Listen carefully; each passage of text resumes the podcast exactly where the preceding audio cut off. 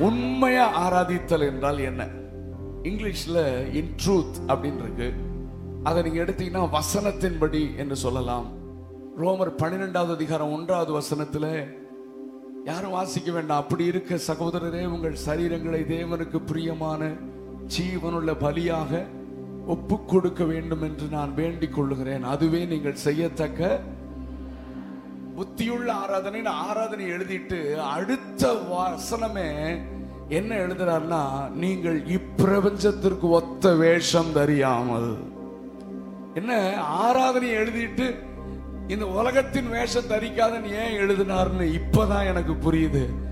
ஏன்னா உலகத்துல செய்யற மாதிரி நாமும் செய்ய ஆரம்பிச்சிட்டோம்.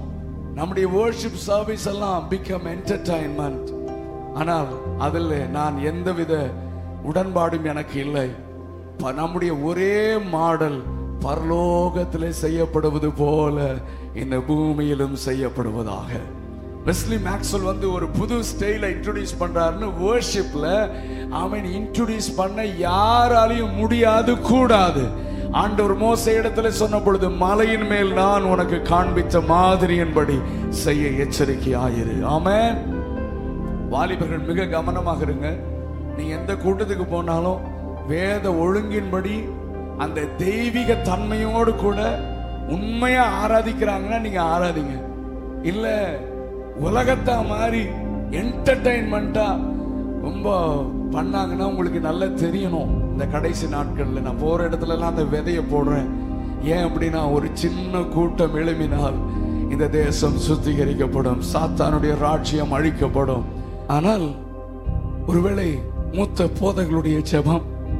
இங்க இருக்கிற போதகர்கள் நாங்க எல்லாருடைய ஜெபமும் ஏக்கமும் என்ன என்ன தெரியுமா? எங்க பிள்ளைகள் எழும்பி இந்த தேசத்தை விடுதலையாக்க வேண்டாம். எங்க பிள்ளைகள் எழும்பி இந்த தேசத்தை சுதந்திரிக்க வேண்டும் என்பதுதான்.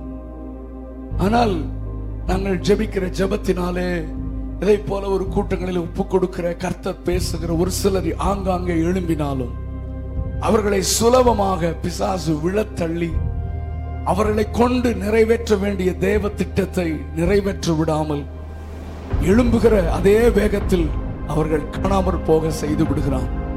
நான் சொல்லுவது உங்களுக்கும் தெரிந்திருக்கலாம். ஒருவேளை பணத்தை கொடுத்து புகழை கொடுத்து பெயரை கொடுத்து இன்னும் ஒரு சில சிற்றின்பங்களுக்கு விழ வைத்து எழும்பின அதே நேரத்தில் அந்த வாலிபர்களை அந்த ஊழியர்களை காணோம். அவர்கள் ஊழியம் செய்வதைப் போல இருந்தாலும் ஒரு பெரிய இம்பாக்ட் இல்லை. பாஸ்ட் முதல்ல இன்டைரக்டா சொன்னாங்க எழும்பின அநேகர் பணத்திற்கு பின்னால போயிட்டாங்க. புகழுக்கு பின்னால போயிட்டாங்க. இதை ஊழியத்தை கமர்ஷியலா மாத்திட்டாங்க. இன்னைக்கு மினிஸ்ட்ரிஸ் எல்லாம் வியாபாரமாக மாறி நான் யாரையும் தப்பு சொல்லல. நான் வந்து அத்தனையும் எனக்கு தெரியறதுனால அப்படி ஒரு இன்னொரு வாலிபன் அந்த கூட்டத்தில் எழும்பி விடக்கூடாது.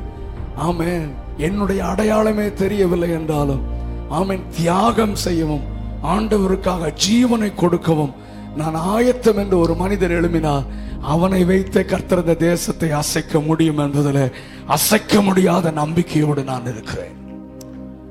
இன்னொன்று இன்றைக்கு இருக்கிற வாலிபர்கள் ஏதோ எழும்பி ஹீரோஸை போல வலம் வருகிற ஒரு சில வாலிபர்கள் ஊழியர்களை பார்த்து அவர்களைப் போல் நானும் மாற வேண்டும் என்கிற உணர்வு தான் உனக்குள்ளே எழும்புகிறது என்று எனக்கு நன்றாக தெரியும்.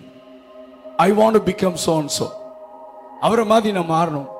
அவரை மாதிரி சிடி போடணும். என்ன போடணும்? அவன் ஒரு நாளைக்கு வரு வருஷத்துல ஒரு நாளைக்கு எத்தனையோ தமிழ் சிடி வருதான். வாலிபர்களுக்கு இது சித்தமா?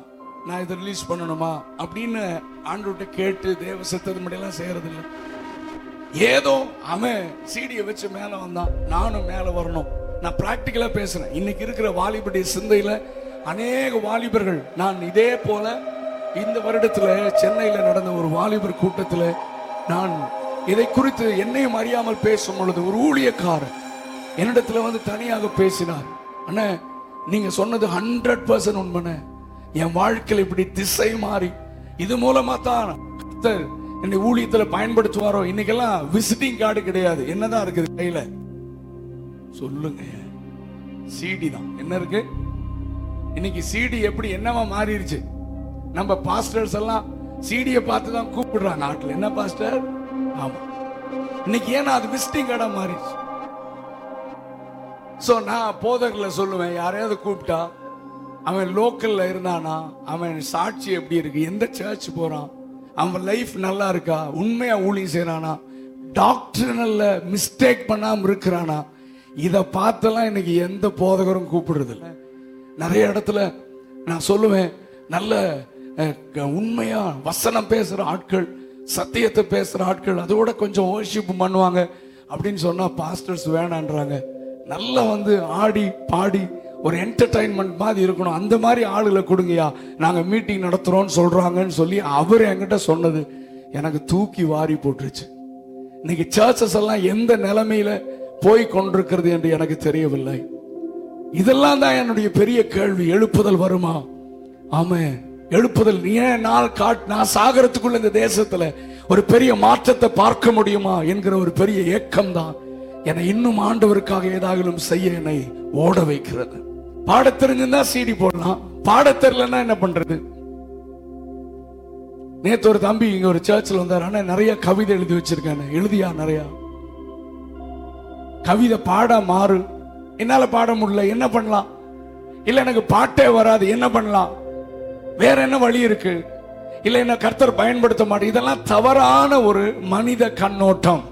நான் ஏன் சொல்றேன்னா இங்க இருக்கிற அத்தனை பேரையும் கர்த்தர் இந்த தேசத்துல பயன்படுத்த முன் குறித்திருக்கிறார் என்பதை அறிந்து எந்த மனுஷனையும் அவர் பயன்படுத்த முடியும் என்கிற ஒரு த- ஒரு காரியத்தை சொல்லி உன்னை நான் தூண்டி எழுப்பவே இந்த வார்த்தைகளை பேசிக் கொண்டிருக்கிறேன் ஆமே எழு தேசத்தை அசைப்பதற்கு திறமையாக பாடுகிற நபர்களை கர்த்தர் தேடவில்லை.